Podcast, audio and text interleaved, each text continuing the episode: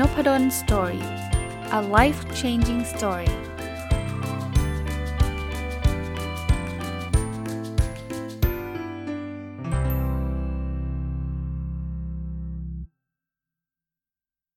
สวัสดีครับ ยินดีต้อนรับเข้าสู่นพดล Story Podcast นะครับ ถ้าฟังตรงวันน่าจะเป็นวันจันทร์นะครับ วันจันทร์นะก็ก้าวเข้ามาสู่ไตรมาสที่ 3 เรียบร้อยแล้วนะครับ ผมมี วันนี้จะมารีวิวคอร์สนะซึ่งเป็นคอร์สอีกคอร์สหนึ่งที่ผมไปเรียนกับพี่จุ้ยศุบุญเลี้ยงนะเรียกว่าพี่จุ้ยเปิดคอร์สไหนก็ตามไปเรียนนะครับเป็นแฟนคลับนะก็เคยเล่าให้ฟังแล้วตั้งแต่คอร์สการเขียนนะแล้วก็เขียนด้วยใจยังไม่พอนะก็หลังจากนั้นก็ไปเรียนคอร์สแปรรูปความฝันนะแล้วก็สุดท้ายก็ไปเรียนคอร์สที่ที่กำลังจะมาเล่าให้ฟังเนี่ยก็คืออจุ้ยสอนจีนะครับอ่า เล่าคอร์สจุ้ยสอนจีบให้ฟังครับว่าที่มาที่ไปเป็นยังไง ตอนแรกพี่จุ้ยเขาเปิดคอร์สเนี่ยเขาเปิด 3 คอร์สรวดเลยนะ ก็คืออเรื่องเขียนด้วยใจยังไม่พอก็สอนการเขียนอันนั้น ผมเรียนไปแล้วก่อนหน้านี้ แล้วก็แปลรูปความฝันก็ก็เรียนไปแล้วเรียบร้อยนะครับ คราวนี้จุ้ยสอนจีบเนี่ยตอนแรกก็คิดว่า เอ๊ะมันจะเกี่ยวข้องกับเราหรือเปล่านะ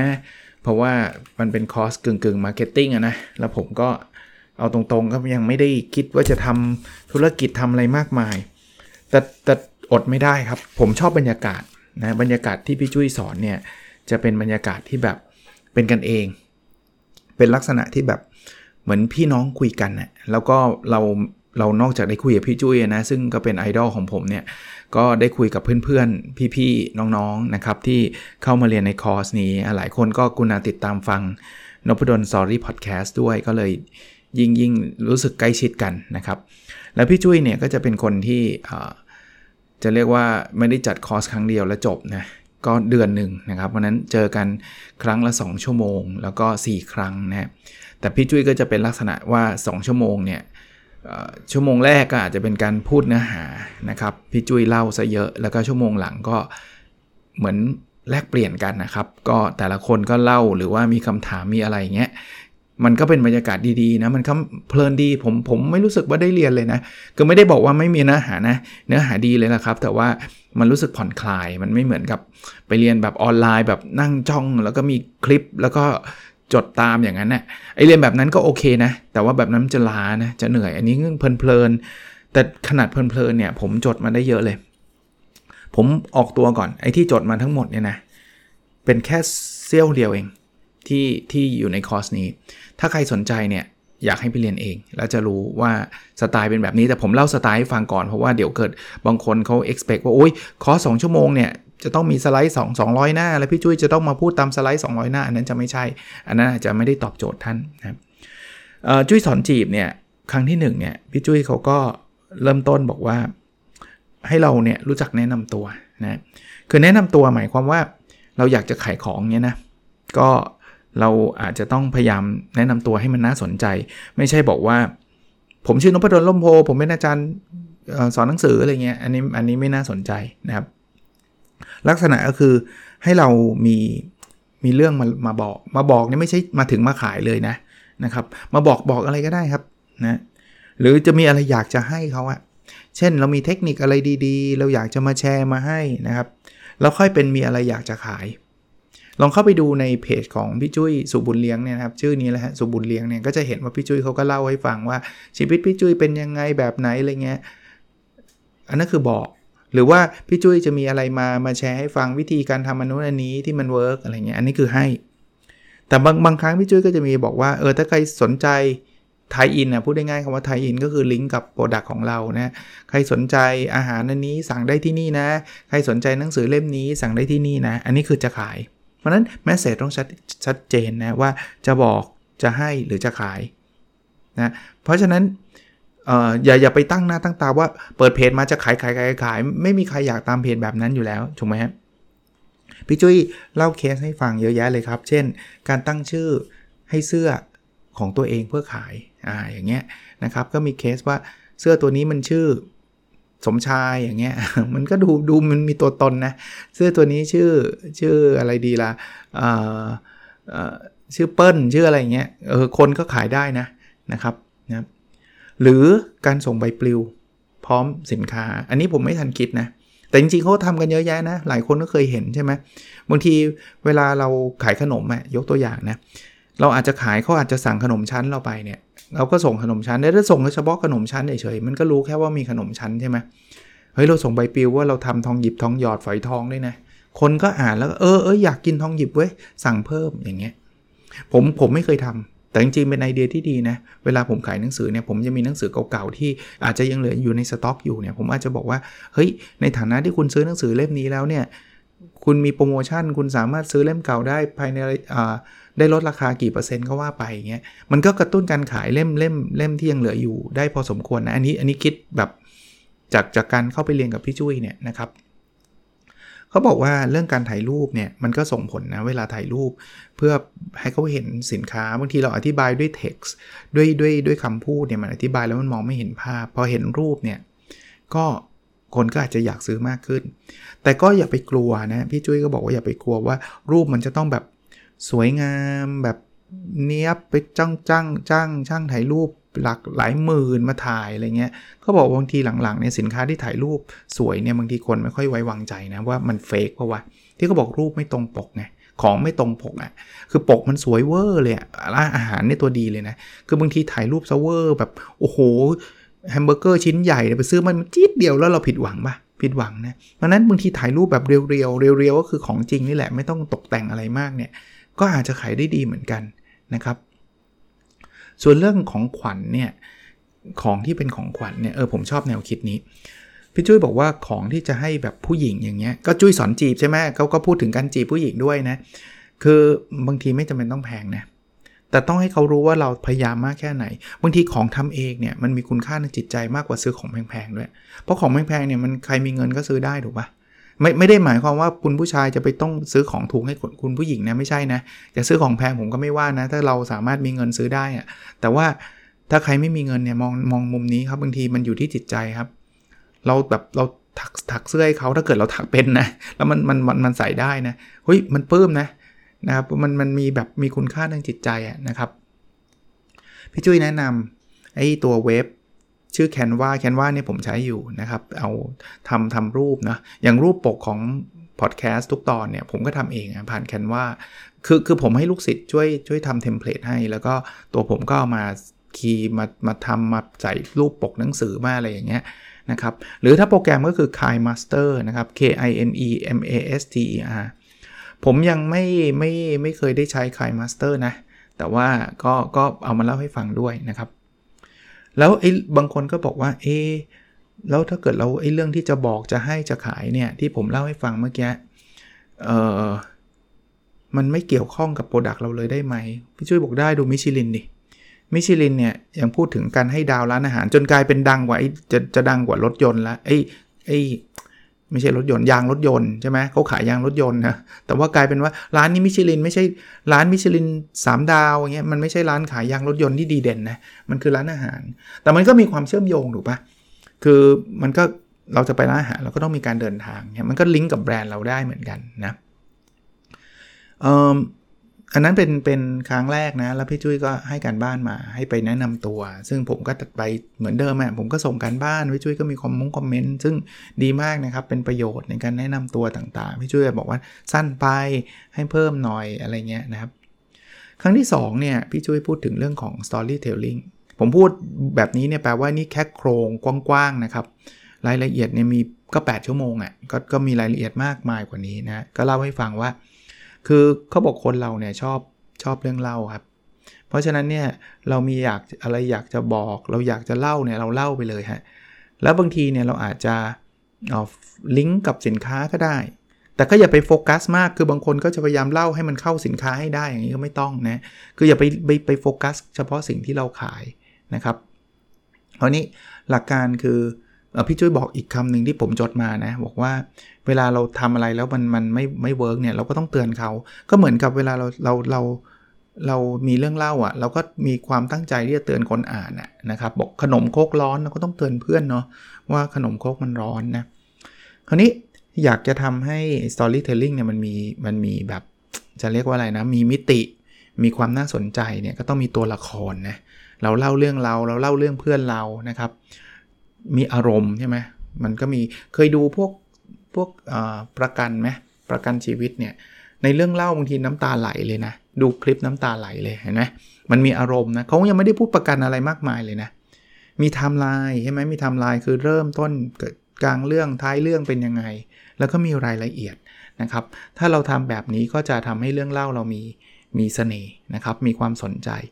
ซึ่งแน่นอนครับการบ้านในครั้งที่ 2 ที่พี่จุ้ยทำก็คือ ให้เราไปเขียน storytelling นะ ให้ไปเล่าเรื่องนู้นเรื่องนี้นะครับ ผมก็ทำการบ้านมานะครับ บางทีผมก็ผมก็เล่าแต่ว่าผมก็ได้รับคอมเมนต์มาว่าของผมเรื่องเล่ามันไม่ค่อยมีปัญหาสักเท่าไหร่ ดูเหมือนทุกอย่างมันก็เป็นไปด้วยดี ผมก็เล่าเรื่องที่ที่มาของพอดแคสต์ผมนะครับ ซึ่งปัญหาผมก็เล็กกันนะมันก็ดราม่ามันก็น้อยหน่อย แต่ก็ก็ถือว่าเป็นเรื่องเล่าเนี่ย จริงๆเขาบอกเรื่องเล่าที่ดีมันต้องแตกต่าง แล้วมันต้องมีความขัดแย้ง มันก็แบบโอ้ทำยังไงดี คนไม่ฟังเลย อะไรอย่างเงี้ยมีปัญหานู่นนี่นั่น แล้วก็พบโซลูชันนะครับ คือบางทีมันต้องมีข้อจำกัดนะ พี่จุ้ยพูดคำหนึ่งบอกข้อจำกัด เราต้องยอมรับ แต่ไม่จำเป็นต้องยอมจำนน ผมชอบคำนี้นะ ก็เอามาเล่าให้ฟังอีกเหมือนกันนะครับ ในเรื่องของของเรื่องเล่าเนี่ย ผมก็มีคำถามพี่จุ้ยนะครับ ถามอยู่ในคลาสว่า มันแบบต้องเขียนบ่อยแค่ไหนนะเขียนทุกวันเลยหรือเปล่านะครับ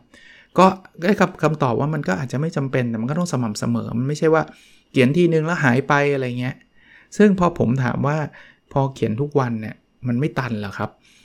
ซึ่งคำตอบที่พี่จุ้ยตอบมาว่ามันก็ต้องหา input เข้ามาเยอะๆเนาะ เราก็ต้องมีเรื่องเล่านะ แล้วมันก็มีแนวคิดมี concept ต่างๆอะที่เราคิดอยู่ในหัวนะครับ ก็น่าจะเป็นอะไรที่สนใจ พี่จุ้ยให้ไอเดียนะ บอกว่าบางทีเราคิดไปเองว่าเรื่องเล่ามันจะต้องแบบดราม่าสุดฤทธิ์อะไรเงี้ยคือเรื่องเล็กๆ จริง ๆ เราอาจจะคิดว่าไม่เห็นน่าจะเล่าเลย แต่ว่าพอเล่าแล้วน่าสนใจ เช่น เราเปิดร้านขายอาหารเนี่ยลูกค้าคนแรกเราคือใคร เออ น่าสนไหมแหมแต่ผมมันเล่ายากเนาะพอดคู่ฟังพอดแคสต์คนแรกผมคือใครภรรยามั้งนะอารมณ์แบบนี้เนาะหรือวันไหนที่เราขายไม่ได้เลย เออ เราก็ผมก็ไม่เคยคิดนี่ผมพยายามจะเล่าเรื่องพอดแคสต์นะว่า มันมีแม้วันที่คนไม่ฟังเลย แต่ตอนนี้มันไม่มีเนาะแต่ว่ามันคงมีบางตอนอาจจะต้องไปขุดหน่อยไอ้ตอนไหนที่คนฟังน้อยสุดอะไรเงี้ยเออมันเราไปพูดอะไรวะทำไมคนไม่ฟังนะครับ หรือมันมีใครไหมที่เราให้คำปรึกษาแล้วเขาชีวิตเปลี่ยน เออหลายคนก็คุณาเขียนมาหาผมนะบอกขอบคุณพอดแคสต์ผมมากเลย เพราะว่าฟังพอดแคสต์ผมแล้วอย่างงู้นอย่างนี้ชีวิตดีขึ้นนู่นนี่นั่นเออจริงเราควรจะเอามาเล่ามั้งเนอะแต่ต้องขออนุญาตเขาก่อนนะไม่ใช่เอาชื่อเขามาเปิดเผยอะไรเงี้ยไม่ถูกนะอันนั้นก็เป็นครั้งที่2นะครับอ่าพอมาครั้งที่ 3 ที่เจอกันนะครับครั้งที่3เนี่ยคุณพี่จุ้ยก็เล่าพูดถึงวิธีการเขียนต่างๆนะก็ชอบนะครับก็ อย่างที่ว่านะพี่จุ้ยก็เป็นนักเขียนที่ประสบความสำเร็จมากๆนะพี่จุ้ยบอกว่าการเขียนเนี่ยบางทีมันดีกว่าพูด เพราะว่าคนอ่านพร้อมจะอ่านมากกว่าคนฟัง คือเวลาเราไปเจอนะใครเราไปพูดเนี่ยเราก็ไม่รู้ว่าเขาพร้อมที่จะฟังเราหรือเปล่า แต่ว่าเวลาเราเขียนเนี่ยถ้าเขาไม่พร้อมที่จะอ่านเขายังไม่อ่านอยู่แล้วถ้าเขาพร้อมก็ถึงเขาจะมาอ่านเนี่ยเพราะฉะนั้นเออก็น่าสนใจนะครับแต่ว่าครั้งที่ 3 ก็มีการบ้านนะการบ้านเป็นการบ้านที่ท้าทายที่สุดเลย ก็คือให้ทำคลิป 1 นาทีนะทำคลิปอะไรก็ได้ ให้ให้รู้จักวิธีการเล่าเรื่องต่างๆนะครับพี่จุ้ยยังมีโจทย์ข้อหนึ่งฮะบอกว่าห้ามในคลิปห้ามพูดคำว่าวันนี้กับคำว่านะครับนะผมต้องบอกว่าเป็นคนที่ติด แล้วแล้วสองคำนี้เป็นคำที่ติด เวลาเปิดคลิปมาเนี่ยวันนี้ผมอยากจะมาเล่าวันนี้ก็ไม่ได้แล้วใช่ไหมหนึ่งนาทีนี่ดูไม่ยากนะผมผมเล่าหนังสือเล่มหนึ่งนะครับนะหนังสือเอเกี่ยวข้องกับการลงทุนเนี่ยแต่ว่าเดี๋ยวก็พูดนะครับ เดี๋ยวก็พูดวันนี้เดี๋ยวก็พูดนะครับทำแล้วทำอีกทำแล้วทำอีกเนาะแต่ว่าสุดท้ายก็ก็ผ่านมามาได้นะพี่จุ้ยก็มีข้อแนะนำเหมือนเดิมนะ ผมยังเอามาคลิปเอาคลิปมาลงที่ที่ในนบดอนซอรี่พอดแคสต์เลยครับนะก็วันนั้นพูดถึงเรื่องประมาณนี้แล้วก็มีคำถามคำตอบนะผมผมเห็นเพื่อนๆวันนั้นอาจจะถามน้อยก็เลยมีโอกาสถามได้เยอะนะ ผมเลยถามคุณพี่จุ้ยว่าพี่จุ้ยเคยทำโพสต์ทำอะไรต่างๆ ไปเนี่ย แล้วเจอ negative comment ไหมคำถามคือพี่จุ้ยคงเจอแหละนะครับ พี่จุ้ยจัดการมันยังไงนะครับ พี่จุ้ยตอบน่าสนใจนะ พี่จุ้ยบอกว่าจริง ๆ เขาเป็นคนชอบ negative comment นะ คือ negative comment เนี่ยเป็นอะไรที่ทำให้ตัวเองได้พัฒนาได้ปรับปรุงนะครับ ถ้าคอมเมนต์นั้นไม่ใช่คอมเมนต์แบบบ้าบอคอแตกนะ พี่จุ้ยเคยบอกว่าทำคลิปทำอะไรนะ โพสเกี่ยวกับปลาเค็มไปเนี่ยมีคนคอมเมนต์มาว่าปลาเค็มเนี่ยมันมันมันเค็มไปอารมณ์แบบนั้นนะพี่จุ้ยก็เลยได้ได้ได้ไอเดียว่าเออจริงๆปลาเค็มมันต้องไม่เค็มนะหรือแกงจืดจะต้องไม่จืดนะครับต้องมีรสชาตินะคือก็เอาคอมเมนต์มาปรับปรุงนะครับ แล้วคอมเมนต์พวกนี้มันจะทำให้เราให้เราดีขึ้นนะครับอย่างพี่จุ้ยก็บอกผมนะบอกว่าผมเนี่ย สุภาพไปนะในการจัดพอดแคสต์เนี่ยอาจจะมีความสุภาพทำให้บางทีมันมันขาดความเล่าร้อน ขาดความมีรสชาติในบางในบางเรื่องเออผมก็ฟังนะก็แบบเออเออก็จริงนะในในในในหลายบริบทนะครับ อีกอันนึงก็คือพูดคำว่านะครับอย่างเงี้ยถ้าเราพูดบ่อยอย่างที่เมื่อกี้เราคุยกันนะพี่จุ้ยก็เอาคลิปมาเปิดอะไรเงี้ยนะพูดบ่อยมันก็ไม่ดีนะเพราะคำว่าครับเนี่ยมันจบมันเป็นคำปิดนะก็ ก็เป็นก็เป็นคอมเมนต์ที่ดีนะครับทำให้เราพัฒนาปรับปรุงตัวเองนะครับ แล้วก็ทิ้งท้ายในครั้งที่ 3 ไว้บอกว่าบางทีเนี่ยคนที่ประสบความสำเร็จเนี่ยนะมันไม่ใช่ว่าทำอะไรถึงสำเร็จ คือไม่ทำอะไรถึงสำเร็จ เออ อันนี้ก็เป็นสิ่งที่ที่ที่ชอบนะพอมาถึงครั้งที่4นะครั้งที่4เนี่ยมีเรื่องราวเยอะเลยครับที่พี่จุ้ยเอามาฝากนะ อันแรกคือพี่จุ้ยบอกว่าเวลาขายของบางคนเนี่ยท้อใจว่าโอ้ยเฟซบุ๊กเนี่ยมีเพื่อนตั้งหลายพันทำไมขายได้หลักสิบเอง คืออย่าไปคิดว่าเพื่อนเยอะแล้วทุกคนจะซื้อของเรานะเรายังไม่ซื้อของเพื่อนเลยนะเพราะฉะนั้นเนี่ยอย่าคิดว่าเออจะต้องมีแบบเพื่อนเพื่อนพันคนจะจะมียอดขายพันพันออเดอร์อย่างเงี้ยอย่าไปคิดแบบนั้นนะครับ แล้วก็อย่าไปคิดว่าจะทํำยังไงให้ตัวเองรวยรวยรวยรวยนะครับ ให้คิดว่าทํำยังไงให้คนที่เกี่ยวข้องรวยไปด้วยนะ ไม่ใช่เราจะรวยอยู่คนเดียวอย่างเงี้ยนะอีกอันนึงคือที่ชอบเป็นบทเรียนคือบอกว่าทำตามคนที่ทำสำเร็จเนี่ย เราไปทำต่อเนี่ยมันอาจจะสำเร็จหรือไม่สำเร็จก็ไม่รู้ แต่ถ้าคนที่ล้มเหลวเนี่ย ถ้าเราไปทำตามเขาเนี่ยเรามักจะล้มเหลวแน่นอนพอยคือเราควรจะคุยกับคนที่ล้มเหลวบ้างนะครับ เพราะเราจะได้ไม่ต้องไปเดินตามเขา คือพี่จุ้ยบอกว่าไปเปิดร้านกาแฟนะครับไปทำตามคนที่แบบสำเร็จแล้วเนี่ยคือเราอาจจะทำแบบเขาไม่ได้บริบทไม่เหมือนกัน หรือทำแล้วอาจจะไม่สำเร็จเหมือนเขาก็แต่ไม่ได้บอกว่าห้ามไปคุยนะก็ไปคุยได้ แต่ไปคุยคนที่เปิดร้านแล้วมันปิดไปอะ่ะเออเขาทำยังไง เพราะถ้าเกิดเราทำแบบเขาโอโอกาสที่จะปิดแบบเขาจะสูงมากนะครับ วันนั้นเนี่ยพี่จุ้ยมีสไลด์มานะครับแล้วตัวสไลด์ก็จะมีเรื่องราวอยู่เยอะเลย ที่ผมคิดว่าเป็นประโยชน์นะ ผมก็ตัดมาบางช่วงบางตอนนะ อย่างที่บอกว่าที่ผมมามาเล่าให้ฟัง 20 กว่านาทีเนี่ยมันมันเป็นแค่เศษเสี้ยวของของคอร์สนี้นะครับ อย่างเช่นเขาบอกว่าวิธีการขายสินค้าเนี่ยมันมีลักษณะเป็นผู้นำนะ ท่านจะทำนู่นทำนี่เป็นคนแรก เป็นนักผจญภัย อย่างพี่จุ้ยเนี่ยจะเป็นนักผจญภัยนะ เดินทางไปนู่นไปนี่ explore เป็นผู้ประกาศประกาศข่าว ผู้ประกาศข่าวคือคนให้ความรู้ พี่จุ้ยบอกอย่างผมเนี่ย ในในนพดลสอรี่เนี่ยออกมาทีทีมของผู้ประกาศข่าวคือให้ความรู้ หรือเป็นฮีโร่จอมมึนฮีโร่จอมมึนก็เป็นลักษณะที่แบบแบบต๊องต๊องหน่อยขำๆสนุกสนุกอะไรอย่างเงี้ยก็ก็ผมไม่รู้ว่าคำว่าฮีโร่จอมมึนพี่จุ้ยมาจากไหนนะ แต่ว่าเออก็ก็ก็เห็นไอเดีย ผมก็มีคำถามบอกว่าเอ๊แล้วเราแล้วเราจะต้องเป็นแบบเดียวหรือเปล่าจุ้ยก็ไม่จำเป็น แล้วก็ เรามีทีมของเราได้เรามีแบรนด์ของเราได้ แต่ว่าเราอาจจะสวิชบางบางครั้งเราอาจจะขำๆมั่งก็ได้นะครับนพดล story ก็อาจจะเป็นมีมีมี big theme แต่ว่าไม่ใช่ว่าเละเทะไปหมดนะกับเรื่องพล็อตเนาะการเขียนเป็นพล็อตเนี่ยมันก็จะต้องมีจุดเปลี่ยนชีวิตอะไรเงี้ยนะครับ มีอดีตไม่เคยทำอะไร ปัจจุบันเราทำอะไรนะครับ เล่าความลับ มีตัวอย่างของผู้ใช้จริง เอามาเล่าอย่างเงี้ยนะฮะพูดถึงเรื่องเล่าเนี่ยก็มีเรื่องเล่าหลายแบบ เช่น เรื่องเล่าเชิงคุณค่า เรื่องเล่าของผู้ก่อตั้งนพดล story ใครก่อตั้งมา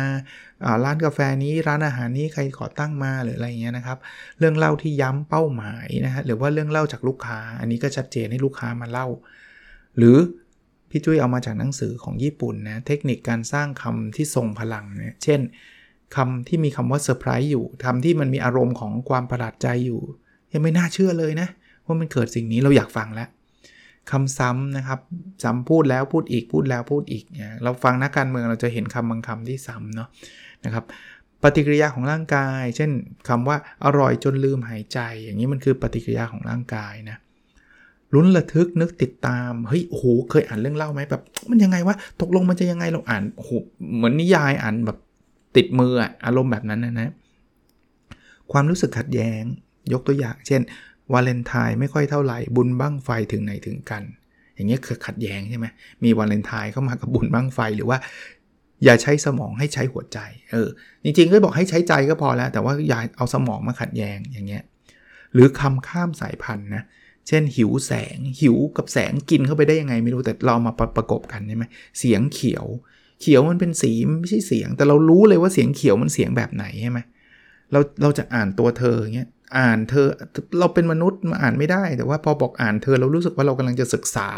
รายละเอียดเกี่ยวกับตัวเธอ หรือว่ารสชาติสว่างสวัย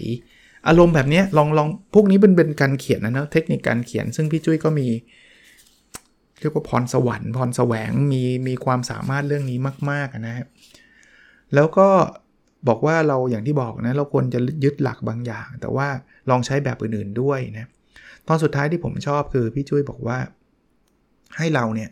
คือพี่จุ้ยเอาคลิปมาเปิด ผมก็มีคลิปแนะนำหนังสือผมเนี่ยบอกว่า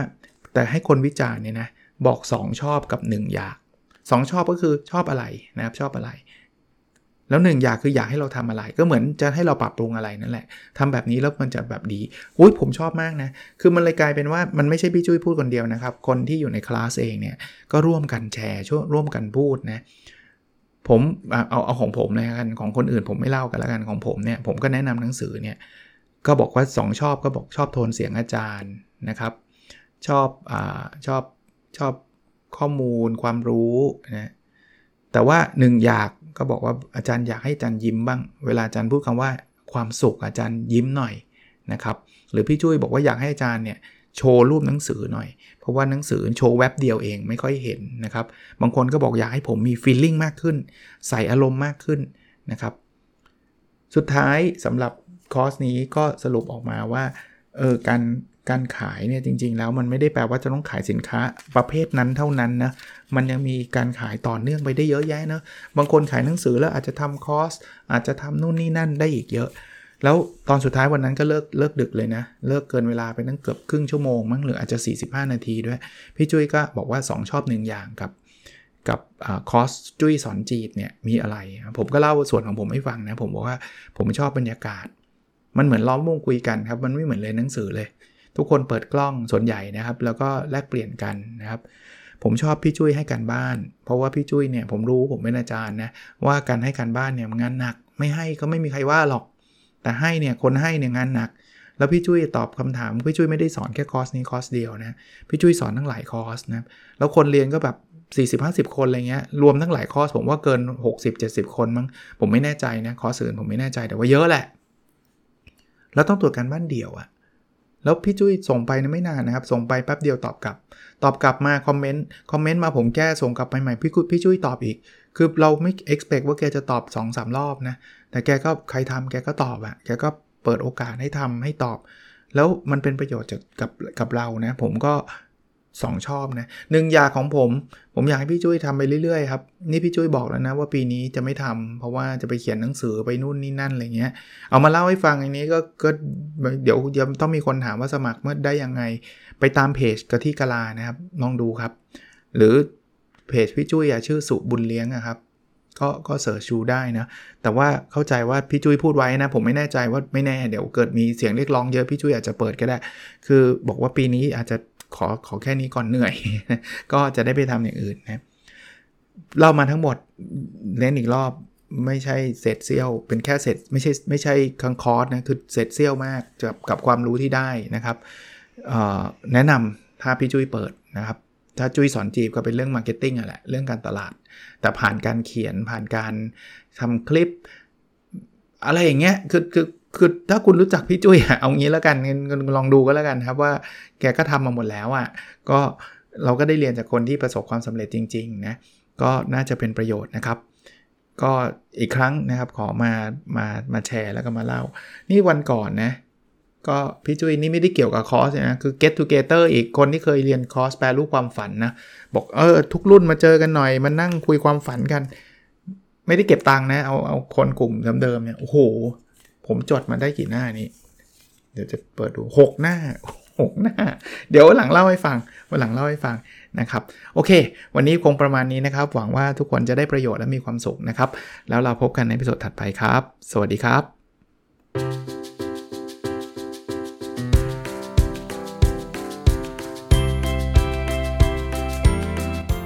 Nopadol story a life changing story